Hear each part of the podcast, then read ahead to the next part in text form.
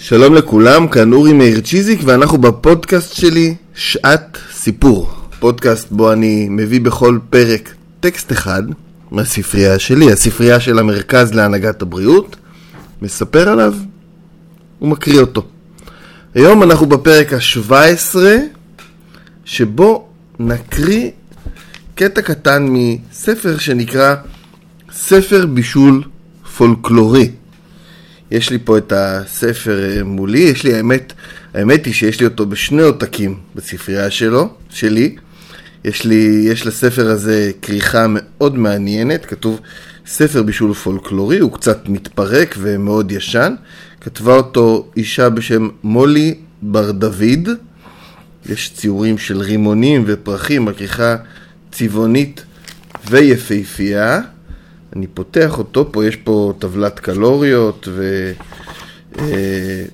ובעצם אה, הספר הזה הוא ספר שעוסק במטעמים לחגי ישראל. יש בו המון המון המון מתכונים, אבל גם הרבה מאוד סיפורים מאוד מעניינים, חלקם אפילו, בואו נגיד, מצחיקים.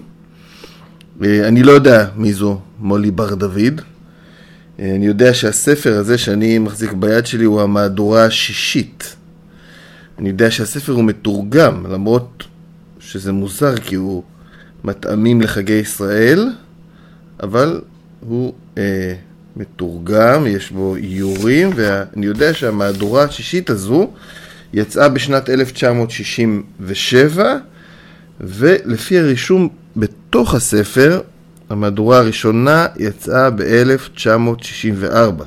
ככל הנראה, הספר הזה היה רב מכר אדיר, אדיר. אה, כן, כן, ספר בישול פולק, פולקלורי. הספר מחולק לפי אה, חגים. כל חג יש לו את הפרק שלו, יום העצמאות, ראש השנה, יום כיפור, סוכות, חנוכה, ט"ו בשבט, פסח, שבועות וגם שבת, ולכל אחד מהפרקים יש איזושהי הקדמה, ולאחריה את המתכונים, והמדהים הוא שבאמת, אני לא יודע, זה באמת מאוד קשה לכתוב ספר כזה לכל מתכון פה, ויש פה מאות מאות מאות מתכונים, יש סיפור. אז אני בחרתי להקריא לכם היום את ההקדמה לפרק שנקרא יום העצמאות, ואחר כך אקריא לכם איזשהו... אה, אקריא לכם איזשהו מתכון מתוך הפרק. טוב, יום העצמאות, החג היהודי הצעיר ביותר, יום העצמאות, יש לו כבר מאכלים מסורתיים המסמלים את משמעותו של המאורע. במשך השנים הומצאו ואף אומצו מאכלים רבים שיש להם זיקה לנושאים ול, ולרעיונות, ולרעיונות תנכיים, כגון, פתח גרשיים, ארץ חיטה ושעורה וגפן ותאנה ורימון, ארץ זית, שמן ודבש. נקודה. סגור גרשיים. מאכלים אלה הולכים ומשתרשים בתפריטנו והופכים לדבר שבמסורת. זו הייתה הפסקה הראשונה, דרך אגב אני לא מבין איך, אה, מעניין מאיפה, איך זה היה, אבל פה, פה בפסקה השנייה זה הופך להיות קצת יותר הגיוני. ישראלים רבים עורכים פיקניק ביום העצמאות. צולים שישליק על גבי גחלים כמנהג אבותינו הקדמונים. אחרים יוצאים לחגוג ולסעוד במסעדות, אשר בתפריטיהן השתלבו מאכלים מארצות שונות במתכונים ישראלים טיפוסיים. תושבים רבים עורכים סעודה חגיגית בביתם, ועל שולחנות רבים יועלו מאכלי החלמית, החובזה, אותה חלמית ששמה, ששימשה מזון חשוב לירושלמים בזמן המצור במלחמת השחרור. גם הפלאפל, החומוס ושאר מאכלי הקטניות שהיו אהובים בימי התנ"ך לא ייעדרו מארוחות רבות.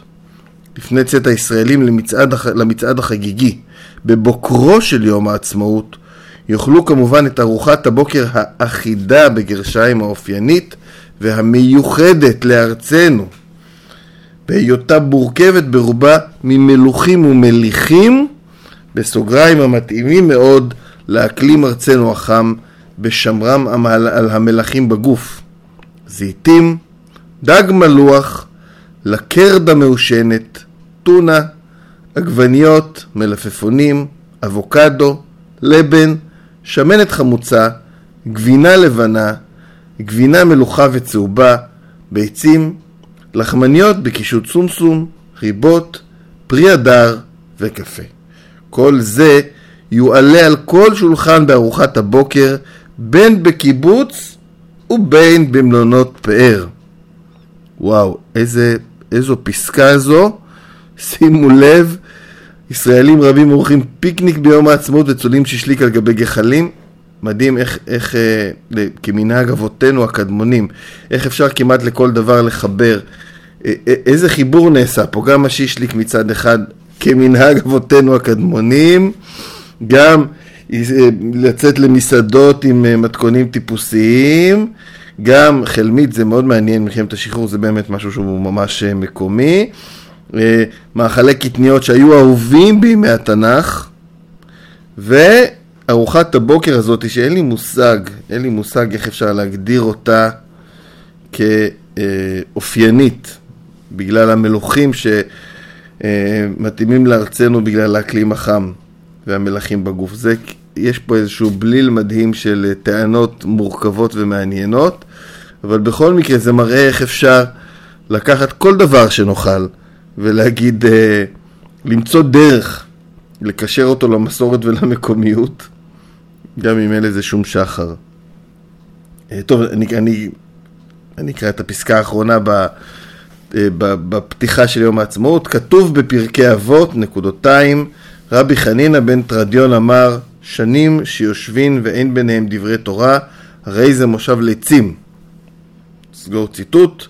אשת חיל שתגיש ארוחת יום העצמאות לפי המתכונים והפסוקים הבאים, תוכל לשוחח עם בעלה ובני ביתה על דברי תורה הקשורים במאכליה, ולא תהפוך שולחנה למושב לצים, אלא תהיה השכינה שרויה ביניהם. זאת אומרת, לא רק זה, יש פה גם עניין ש... פפו, האישה פה היא זו שתגיש את ארוחת יום העצמאות, ואם היא תקשר אותם לפסוקים שבתנ"ך ולדברי התורה, אז יהיה, על מה לדבר בזמן הארוחה. אז זה, זה הפתיחה לפרק שעוסק uh, ביום העצמאות, ואמר, הבטחתי גם, uh, יש פה דרך אגב איזה 20-30 מתכונים של יום העצמאות, פלאפל, טחינה, חומוס, מעניין איך הם עושים פה פלאפל. אה, כן, עושים אותו עם חומצה, סתם לא, חמצה, חומוס, אבל כתוב פה ממש חומצה. בורגול, למה יש בורגול בתוך הפלאפל? פלפל צ'ילי שהוא בכלל לא מקומי. אבל מה שרציתי, יש פה רפרפת תפוזים, פודינג שוקולד, דבר ידוע של אה, קוגל אל על, כל מאכלי יום העצמאות ידועים, אה, שקדים ובוטנים מצופים, מוסקה, כמובן, יום העצמאות, קלופס, כל מיני מתכונים מוזרים, בורקס, אה, דג מלוח ביין ושמנת, זה ידוע בתור מנה של יום העצמאות, אבל אה, אפילו יש פה קפה, סיפור על קפה, אבל אני רציתי להקריא לכם את אחת המנות הראשונות שקוראים לזה פה, כמובן שזו קציצת החלמית, החובזה. אוקיי, אז אה, כמו שאמרתי, כל אחד מהמתכונים פה מתחיל באיזשהו סיפור, אני אקריא את הסיפור. מהו ירק זה שעל צלחתנו?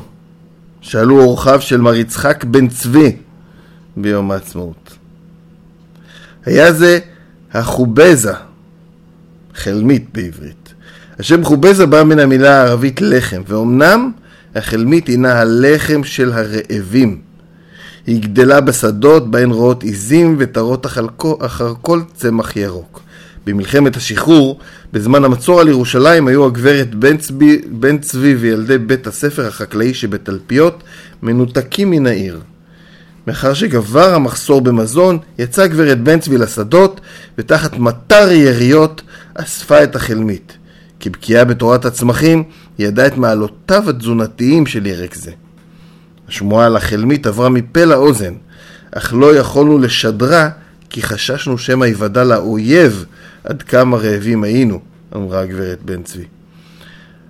אנו אוכלים את החלמית בכל יום עצמאות בבית הנשיא לסמל ולמזכרת. פה יש uh, עכשיו מתכון, שלושה, שלוש כוסות חלמית מבושלת, uh, פטרולזינון קצוץ, קמח, פעורי לחם, ביצים, אגוז מוסקת, ויש מתכון קל ופשוט לקציצות אה, חלמית. אז זה אה, קטע קטן מספר מאוד מאוד מעניין, שמספק לי המון המון חומר אה, גם ללמוד ממנו וגם קצת להשתעשע בו. וזה ספר הבישול, ספר בישול פולקלורי שכתבה מולי בר דוד. מקווה שנהנתם. אנחנו סיימנו, אני מזמין אתכם לעקוב אחרי הפודקאסט שלי וגם אחרי הפעילות של המרכז להנהגת הבריאות אה, ואחרי הפעילות שלי, גם ברשתות החברתיות וגם באתרים שלנו. אנחנו ניפגש בפרק הבא.